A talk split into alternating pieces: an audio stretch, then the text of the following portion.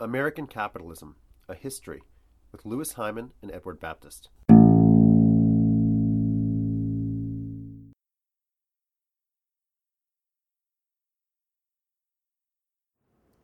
The Lynn Shoemaker strike of 1860 reveals the changing moral and economic order of the years directly before the Civil War.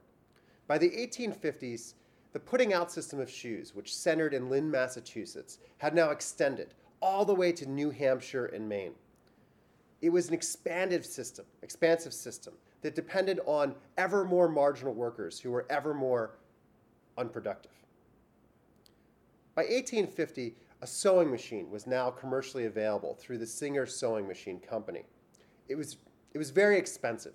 They sold it on installment credit to households who paid up to about a third or a half of their annual wages to get the shoe. But these households in the putting out system still thought of themselves as independent producers, taking in the shoes, sewing them together, and sending them back. And so it was much more of a business expense than a personal expense. But there were limits to this system. Just as these early sewing machines increased the productivity of the putting out system, so too they made possible its dissolution. In Lynn, shoe merchants began to set up their own factories with their own sewing machines. And so this extended network began to collapse. And by the crisis of 1857, all of Lynn was in a panic. These shoe binders that were now centralized were known as machine girls. And in Lynn, there was a 40% drop in employment in the shoe industry. Things were in a crisis. And so as we come to 1860, there is a combination of the incredible productivity of the shoe industry with the new sewing machines and also the people left out of that economy. In 1860, there is the largest strike in US history in Lynn, Massachusetts. 20,000 workers, or the equivalent of one third of the entire workforce of Massachusetts, goes out on strike. And week after week, there are parades through the streets of Lynn denouncing the system that leaves people out of work, that leaves them out of jobs, replaced by these machines.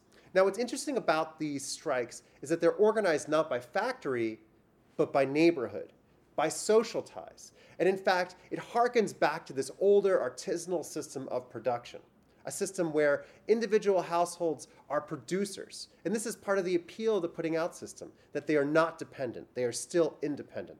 And this is partially what they are resisting. They are resisting being enfolded into a dependent status in society. The women of Lynn paraded down the streets, holding up placards that said, American ladies will not be slaves. Give us fair compensation and we labor cheerfully. Now, it's exactly this kind of language that makes it not just about money, but politics, but about social status. So they will not be slaves. They will not be seen as dependents. And so it's also ironic because the shoes that they're producing are actually for the slave markets of the Caribbean and the American South. And so it's about affirming a position away from the people who pro- consume the shoes that they are producing. Also, in the fraught political tension of 1860 leading into the Civil War, it has a especially charged political meaning.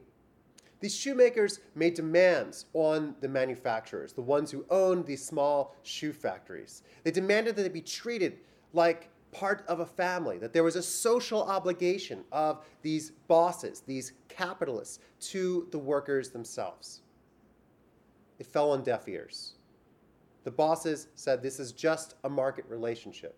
We are transacting. There is no social obligation. And so those old ties of patriarch and master to journeyman are all gone. This is the naked truth of 1860 that that older artisanal order is finally and completely gone. That workers are now wage workers, and there's no recourse to any kind of social contract. Despite this massive strike, employers refused to sign any bill of wages that would standardize wages or re- the relationship between these machine girls and the employing class. With the advent of the McKay Stitcher in 1862, the final step of shoe production is fully mechanized.